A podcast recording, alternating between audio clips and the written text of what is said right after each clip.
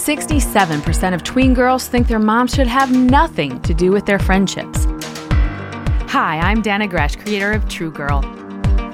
If your daughter lets you in on her friendships, give her a huge hug today. But what do you do if she doesn't? The Bible says in Proverbs, He who walks with the wise grows wise, but a companion of fools suffers harm.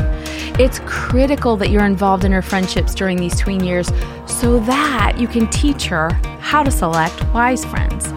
Driving carpool is a great way to do this. You can tune into the unfiltered conversation of your children in the back seat, or become the sleepover diva by making your home the place for game nights and hanging out.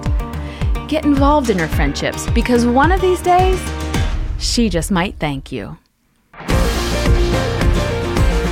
For more tips on how to raise your tween, go to dannahgresh.com.